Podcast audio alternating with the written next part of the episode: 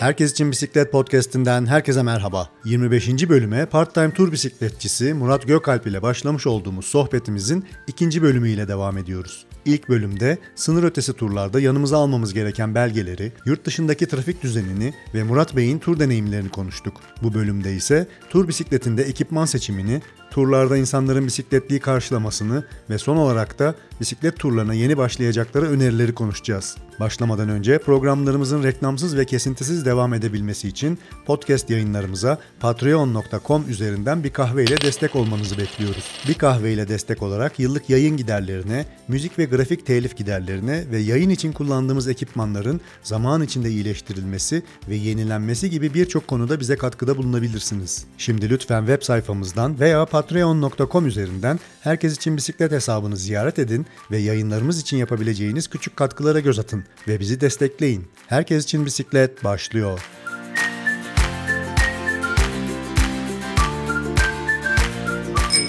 Ee, Çıktığınız turlarda tur ekipmanlarınızı nasıl seçiyorsunuz? Ee, bu turlarınızda e, ne tür bir bisiklet kullanıyorsunuz? İlk turun aslında bisikleti zaten edinmiş olduğumuz bisikletti. 97 yılında e, almış olduğumuz e, eşimle birlikte aldığımız bisikleti tura hazırlamıştık. Burada işte bagaj, bagaj çantası, ışık e, ekipmanları. Ama tabii ilk turun şöyle bir özelliği vardı. E, maksimum güvenlik için işte yanıma yedek pedal ve zincir bile aldığımı hatırlıyorum açıkçası. Hiçbir zaman gerekmese bile bunları edinip biraz kendimi güvende hissetmek istemiştim. Tabii şöyle bir şey var. Yaşadıkça öğreniyorsunuz, okudukça pekiştiriyorsunuz. Giderek de yaptığınız turlarla birlikte daha iyi bir bisiklet e, üzerine de okuyup tecrübelerinizi arttırıyorsunuz. E, burada birçok ilgi alanında, birçok hobide böyle bir gelişim, bir tekamül süreci var. Benim için de e, bisiklette bu süreç oluştu. İşte bir Bianchi bisikletim vardı. E, dağ bisikleti formatındaydı. Kalın tekerliydi. Bunun lastiklerini değiştirdim. Bagaj ekipmanı vesaire taktım. Daha sonra 2009'da işte Balkan turunu yaptığım Gürcistan'a gittiğimiz e, Giant Export 0 diye bir bisiklet e, edindim 2009'da. Bu bisikletin şöyle bir hikayesi var. Benim almayı çok istediğim bir bisikletti. Tabii bununla ilgili işte bir takım birikimler yapmam gerekiyor ama e, bu bisikleti edinmemde e, kardeşimin, e, Vuslat'ın ve iş arkadaşlarımın çok büyük jestleri vardır. Onların desteğiyle ben, maddi desteğiyle ben bu bisikleti edindim. E, sağ olsunlar onlar bana böyle bir imkanı sağlamış oldular. Kendilerine çok çok teşekkür ederim. Onunla o bisikletle birlikte de e, aslında seviyeyi bir kat arttırmış oldum. Daha uzun yollar, daha uzak mesafeler, daha güvenli bir sürüş, daha keyifli, e, daha güzel. Tabii arkasından epey bir tur yaptıktan sonra ve yine tecrübeler arttıktan sonra biraz böyle arzu nesnesi noktalara doğru gitmeye başlıyorsunuz. Bu yeni bir araba olabilir, yeni bir motosiklet olabilir. Ee, insanların ilgi alanlarına göre değişir. Bana sorduklarında ben hep yeni bir bisiklet almak istediğimi söylüyordum. Ee, orada da konu biraz daha e, bisikletin üretildiği materyale doğru gidiyor. İşte çok hafif bisikletler e, karbondan yapılıyor. Zirkonyum bisikletler var dağ bisikletlerinde. Bir de tabii titanyum var. Bu çok ciddi bir e, çekici bir unsur aslında evet. titanyum bisiklet. Bunu da tecrübe etmek çok kolay değil. Hani daha önce başka bir titanyum bisikleti tecrübe edip de aa ben bunu istiyorum demedim. Bu tamamen bir arzu nesnesi idi benim için. Sanki işin üst sınırı gibi. Hı hı. E, ve klasik olarak bisikletçilerin konuya yaklaşımı hep bir kadro alıp bunu toplamaktır. Ben de böyle bir e, yerden başladım. İşte bir titanyum kadro alabilsem, fiyatları ne seviyede, nereden alınabiliyor filan. E, çünkü bitmiş olan yani full bisikletlere baktığımda ciddi yüksek rakamlara çıkıyordu ve tabii oralara ulaşmam imkansızdı. Biraz böyle eşimle de bu konuda e, görüştüm ya ben böyle bir şey yapmak istiyorum diye ama bu bende tabii hep aynen bir bisiklet turu gibi önce hayali sonra planlaması uzun zamanlar aldı. E, ardından bu kadroyu alma noktasında eşimin şöyle bir şey söylediğini hatırlıyorum. E, sen kadro alıp da hani yıllarca bu bisikleti toparlamaya uğraşıp da sürekli bisikletten bizi şey yapma. Hani sürekli bisiklet konuşuyor olma. Sen bitmiş bir bisiklet aldın ne yapacaksan ve konu bitsin kapansın dedi bana. e, bu sefer tabii öyle bir noktaya girdim ve bu işi daha ucuza nasıl mal edebileceğimi biraz internetten araştırdım. Bisiklet forumdan ben de üyesiyim. Bisiklet forumda bir arkadaşın daha önce böyle bir yoldan bir titanyum bisiklet e, edindiğini okumuştum. Kendisinden bilgiler aldım. E, Rus Rusya'da bir kadro üreticisi Triton e, Bikes diye. Hı hı. Dimitri diye bir arkadaş, genç bir arkadaş. O üretiyordu. Biraz onunla yazıştım. Biraz maliyetlerden e, konuştuk ve belli bir noktada işte bir tur bisikleti istediğimi e, söyledim. E, bisikleti şekillendirirken de tabii e, titanyum bir kadro ama e, biraz da değişiklik olmasını istedim üstünde. İşte Rohloff gibi bir kapalı sistem vites. Hı. Onunla birlikte kullanılacak bir e, kayış sistemi, karbon kayış sistemi e, kullanmayı düşündüm. Burada da aslında ilham kaynağım e, bisiklet gezgininden Seçil Hanım'dır. Onunla konuştuğumda söylemişti kendi bisikletinin karbon kayışı olduğunu. E, ve çok zahmetsiz işte herhangi bir yağlama derdi vesaire olmaması yol üzerinde benim de daha bu anlamda e, kafamın rahat olması anlamında bir e, sebep oldu bu kararıma. E, Rohloff vites sistemi olan, karbon kayışlı olan, e, ben hidrolik diski seviyorum fren sistemi olarak. E, bunlara sahip bir tur bisikletini dizayn edip e, Dimitri ile konuşup bunu 2017 yılında e, Türkiye'ye getirtmiş oldum. Evet. Yine e, kayınbiraderim bu sefer Altay'ın sayesinde onun bağlantılarıyla ve onunla birlikte de bu sefer Tallinn Odessa turunu e, yaptım. Çok çok keyifli, çok güzel idi. Tabii bisikletin üzerinde işte özellikle turcuların e, çok fazla kullandığı bisikletin üzerinde Bruxel'i e, tercih ettim. Hı hı. E, tabii şöyle bir efsanesi var. İşte turcuların kullandığı sele tamamen deri çok güzel ama evet. E, bu çok güzel noktasına gelebilmek için epey bir kilometre üzerinde olmanız gerekiyor. Bunu da yaşadım gerçekten. Şu an soranlara Bruxel'i öneriyorum. Diğer bisikletlerim de artık Bruxel'i e, kullanıyorum diğer bisikletlerimde de. Eşimin bisikletinde de var. Tabii şunu net olarak söylemeliyim. Buradaki her konu bir yerlerden bu bilgiyi alıp üzerine tecrübe etmeye dayanıyor. Ee, burada şöyle bir detay vermem lazım. Mesela turlarda doğal olarak yağmurla karşılaşıyoruz. Çantaların e, bu anlamda işte yağmura dayanıklı olması büyük bir konfor sağlıyor. Bununla birlikte yağmurluk konusu, üzerinize giydiğiniz yağmurluk konusunun da mesela en e, önemli sebebi e, Balkanlardaki turda ciddi bir yağmur yiyişimizdir ve yanıma aldığım yağmurluğun aslında gerçekten yağmurluk olmamasını ıslanarak öğrenmemdir. O durumda e, doğru bir yağmurluğu nasıl almam gerektiğini biraz okuyarak e, öğrendim ve buna uygun bir yağmurluk aldım. Bir unsur çok sorulur bu konu. Kilitli pedal konusu. Kilitli pedalın çok büyük faydasını gördüğümü söyleyebilirim e, yol üzerinde. Özellikle bisikletle bütünleşme anlamında, işte yokuşlardaki e, çekme kuvvetini uygulayabilmek anlamında e, gerçekten artık sürekli kullanıyor olduğum bir pedal çeşidi e, diyebilirim hı hı. kilit pedal için. E, son olarak da bu navigasyon konusundan bahsetmek istiyorum. Bir seyahatimizde e, yurt dışından aldığım Garmin e, Edge Explore 1000 cihazı vardı. Daha önce bu navigasyon özelliği olmayan e, bir cihaz kullanıyordum. E, Garmin'e geçtikten sonra aslında bu işin ne kadar konforlu ve bisikletçiyi de rahatlatan bir noktası olduğunu gördüm. Çünkü e, hareket noktasından ulaşacağınız noktaya kadar bütün rotayı size gösteriyor olması tabii ki hareketlerinizi kaydediyor ama özellikle o rota üzerinde ilerliyor olmanız e, sizin e, gideceğiniz yönü bilmeniz anlamında önünüzdeki işte engebeleri görmeniz anlamında size çok büyük kolaylık sağlıyor. Yola hazır olmak anlamında da büyük bir artısı var. Daha sonra tabii hareketlerinizin kaydolmuş olması, bunu tekrar görüyor, analiz ediyor olmanız da büyük bir kolaylık sağlıyor. Ee, şu an ayrılmaz bir parçam diyebilirim açıkçası bu cihaz içinde. Dediğiniz gibi yani Bisiklet ve ekipman seçimi aslında tamamen ihtiyaçları biraz öngörmek, e, biraz tecrübe e, ederek e, öğrenmek gerekiyor. Tabii burada tavsiyeler de önemli. Yani daha deneyimli bisikletçilerden, daha deneyimli turculardan bir takım tavsiyeler almak da önemli. Yani bisikletinizin işte fren sistemi, vites sisteminden tutun, kullandığınız ekipman, bunların materyalleri, gideceğiniz iklim, coğrafya, bu tür parametrelerin sonuçta gösterdiği değişikliklere göre e, hazırlıklar yapmak lazım.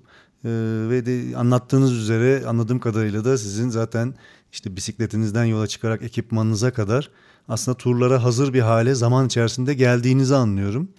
Ee, ve bu şekilde hayat biraz daha kolaylaşıyor. Daha sorunsuz e, kilometreler kat edebiliyorsunuz.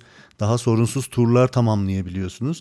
Bu açıdan hani bisiklet severlerin de ekipmana e, özen göstererek e, ve bu e, doğrultuda bu parametreler doğrultusunda bir karar vermeleri, hazırlık yapmaları, tur öncesinde hazırlık yapmaları e, önem arz ediyor. Kesinlikle katılıyorum. Şunu e, belirteyim. Yani yanımıza tabii ki işte yedek parça vesaire alacağız. E, işte fren teli, vites teli vesaire gibi şeyler her ne kadar benim hidrolik e, olsa da fren sistemim ama ben açıkçası şunu net söyleyeyim. Önceden bisikleti hazır etmek yani yol üstünde yaşayacağınız bir problem yerine hı hı. o problemi bir miktar öngörerek veya belirli periyotlarda bazı e, e parçaları yenileyerek önceden hazır olmak çok daha faydalı. Çünkü e, o vites telinin nerede kopacağını bilemezsiniz. Sizi çok uygunsuz bir yerde, uygun olmayan bir zamanda da e, bu sorunla karşılaşabilirsiniz.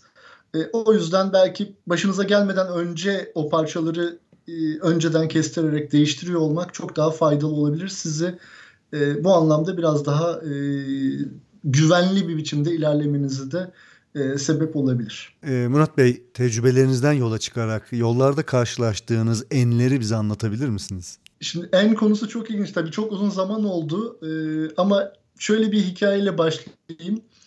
E, bunu hani birçok yerde anlatıyorum ama mutlaka anlatmam gereken konulardan bir tanesi. Aslında e, bu kelimeyi kullanmalı mıyım emin değilim ama ben yine de söyleyeyim. Hani en salaklık yaptığım durumlardan bir tanesi. Estağfurullah öyle demeyelim. şeydi. e, Tekirdağ yani böyle Marmara Denizi'nin çevresinde bir tur yapmayı planlamıştım. İstanbul'dan yola çıkıp Tekirdağ'a gittim. Daha doğrusu Tekirdağ Kumbağ'a gittim.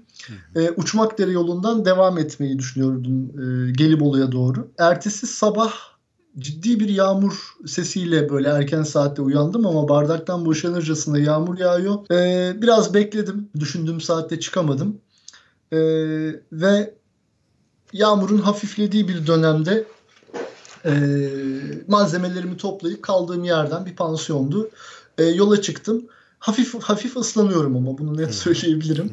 E, daha sonra şöyle kendimi e, ikna ettim kendi kendimi. Dedim ki e, zaten yolda terliyorsun, ıslanıyorsun. E, bırak yağmur da ıslatsın seni. Gittiğin yerde, ulaştığın yerde üstünü değiştirirsin. Hani gün içerisinde ıslak olman zaten efor harcadığın için çok da sorun olmaz. Yağmur oldukça hızlandı. Ben burada Uçmakdere yolunun o dönemde e, çamur olduğunu daha doğrusu toprak olduğunu biliyorum. O yağmurda mutlaka balçık haline gelmiştir. E, ve kesinlikle oradan geçemem deyip iç kesimden Naipköy üzerinden geçen bir yol var. Oraya yöneldim. Hı hı. E, bu arada yağmur hızını o kadar arttırdı ki ben artık hani ıslanmadık herhangi bir yerim kalmadı. İnsanlar bana yolda arabayla geçen insanların bana böyle acıyan gözlerle baktığını fark ediyorum.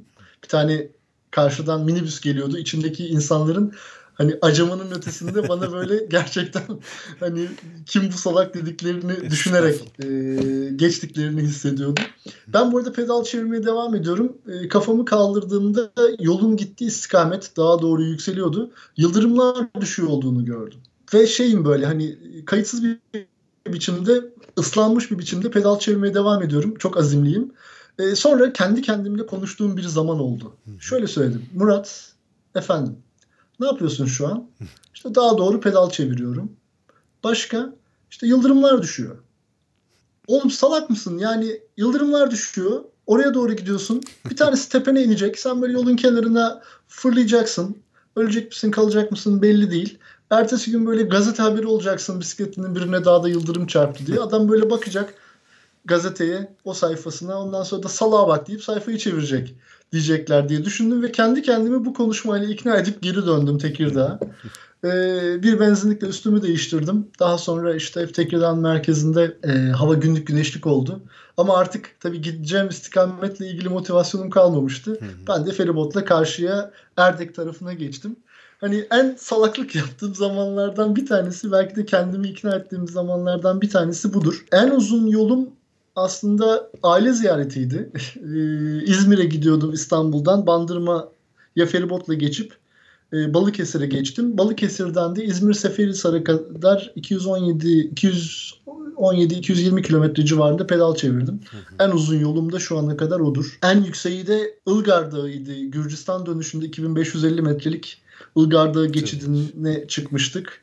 O gerçekten güzel, zorlu çünkü yolda asfalt yoktu bildiğiniz mıcır daha ötesi e, ağır tonajlı araçlar, araçlardan dolayı böyle artık e, toz kum haline gelmişti. Hı hı. Üstümüze kendi terimizle adımızı yazabilir bir halde e, kalmıştık o yolda ama çok keyifliydi. Kendimi en çaresiz hissettiğim zamansa en yakın zamanda bu geçen sene içerisinde Küre Dağları'nda tur yaptığım vakitti. Orada İstanbul'u yerle bir eden e, doluya yakalandım dağın başında. Bütün ekipmanlarım mı getirdiğim halde kaldığım yerde bırakmıştım. Hava durumunu bir sonraki gün yağışlı olarak e, okuduğum için o gün yanıma almamıştım. Kalacak yeri 20 dakika 20 kilometre kala müthiş bir doluya yakalandım. Önce biraz ıslandım. Sonra hava bir anda soğudu ve dolu yağmaya başladı. Yolun kenarındaki ağaçlar da öyle çok koruyacak cinsten heybetli ağaçlar değildi.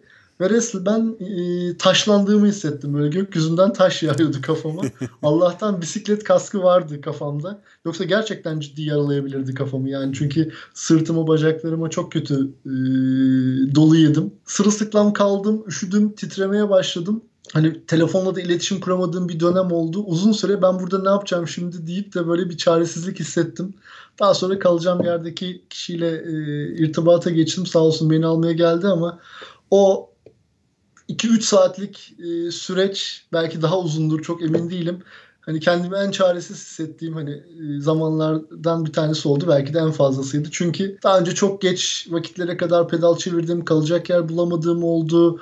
E, uzun kilometreler susuz kaldığım, aç kaldığım zamanlar oldu. Fakat bu çaresizlik başkaydı gerçekten. Titriyordum yolun üzerinde pedal çevirirken bayağı çaresiz kötü bir durumdu. Murat Bey yurt içi ve yurt dışında insanlar bir bisikletliği nasıl karşılıyorlar? Sizi böyle tur çantalarınızla, tur bisikletinizle e, gördükleri zaman nasıl karşılanıyorsunuz? Yani bu konudaki aslında en temel şey hello. Hmm. Türkiye içerisindeki turların e, hepsinde istisnasız bir şey vardı. Hello. Niye? Çünkü siz Türk değilsiniz. Türk olmanız mümkün değil. Türk e, olan e, birisi böyle bir şey yapmaz. O yüzden siz yabancısınız. O yüzden de size mutlaka hello denir. Benim çok ilginç hello anılarım var. E, bunlardan bir tanesi yine ilk turumuzdaydı.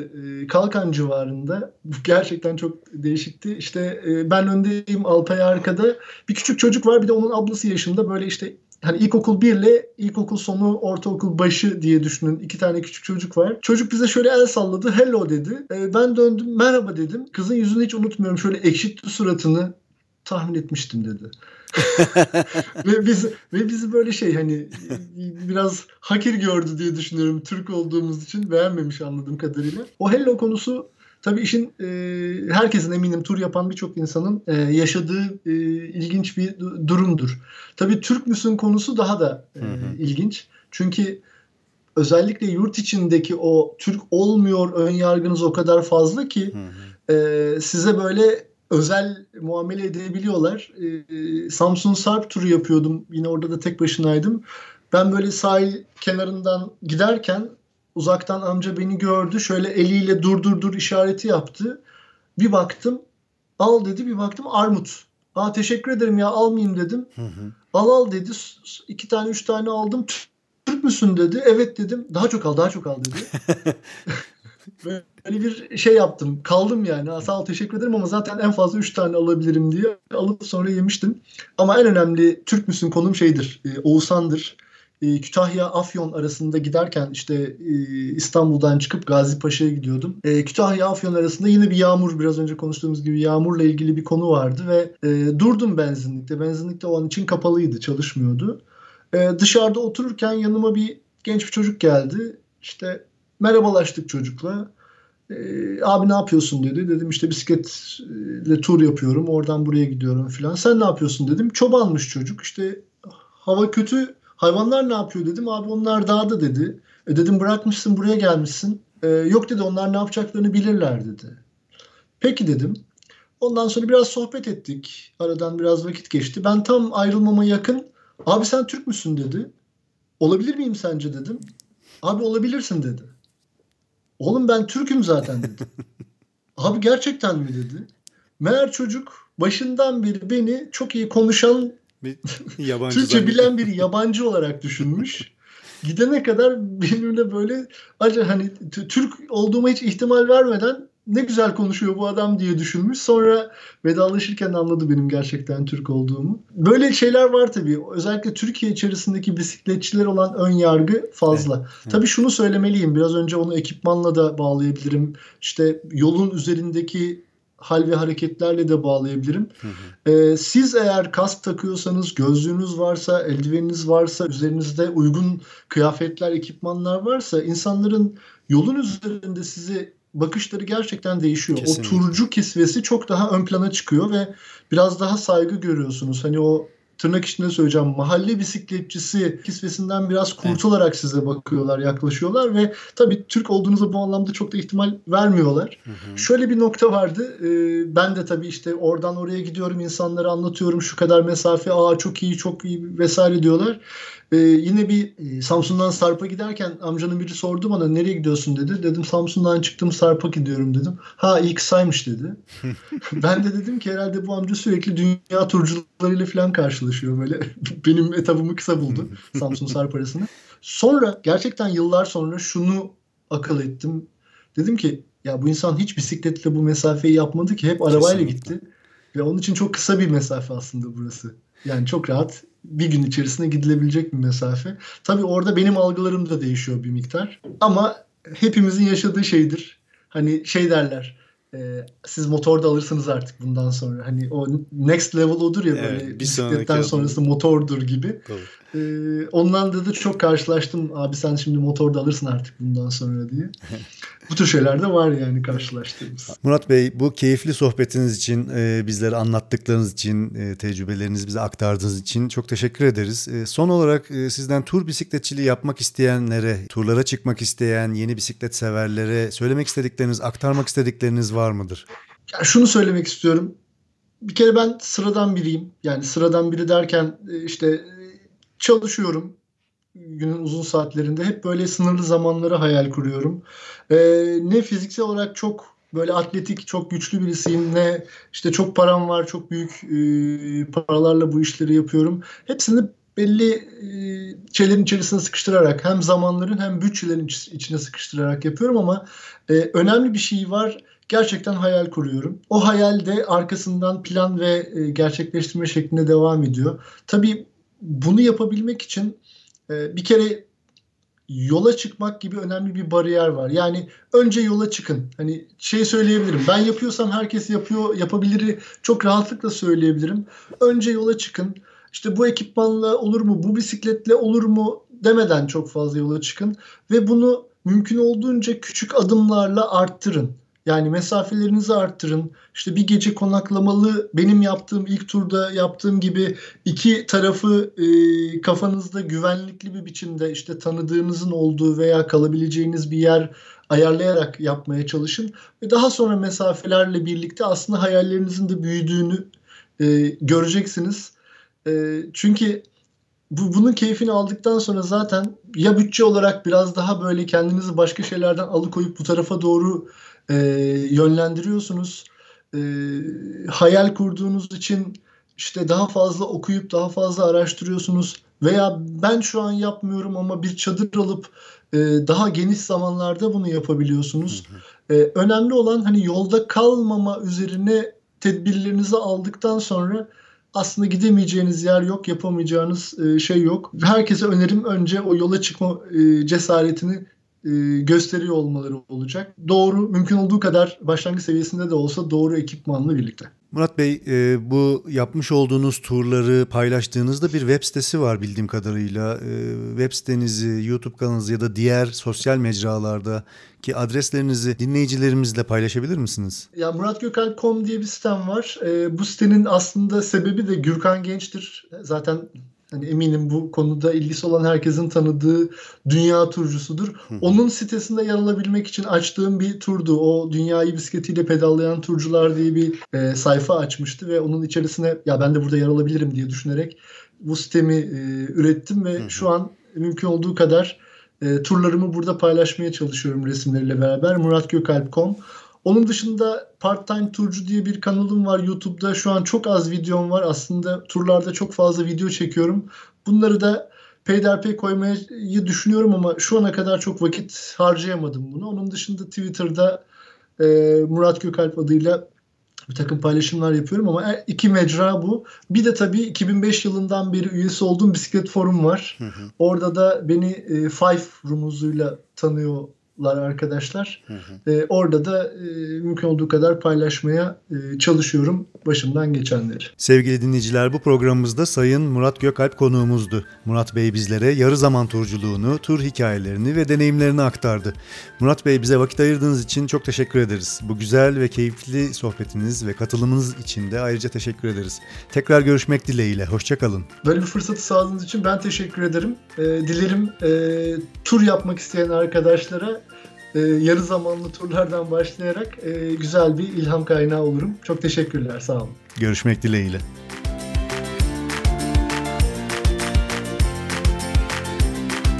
Murat Gökalp bize part-time turculuğunu ve tur deneyimlerini aktardı. Programımızın sonuna geldik.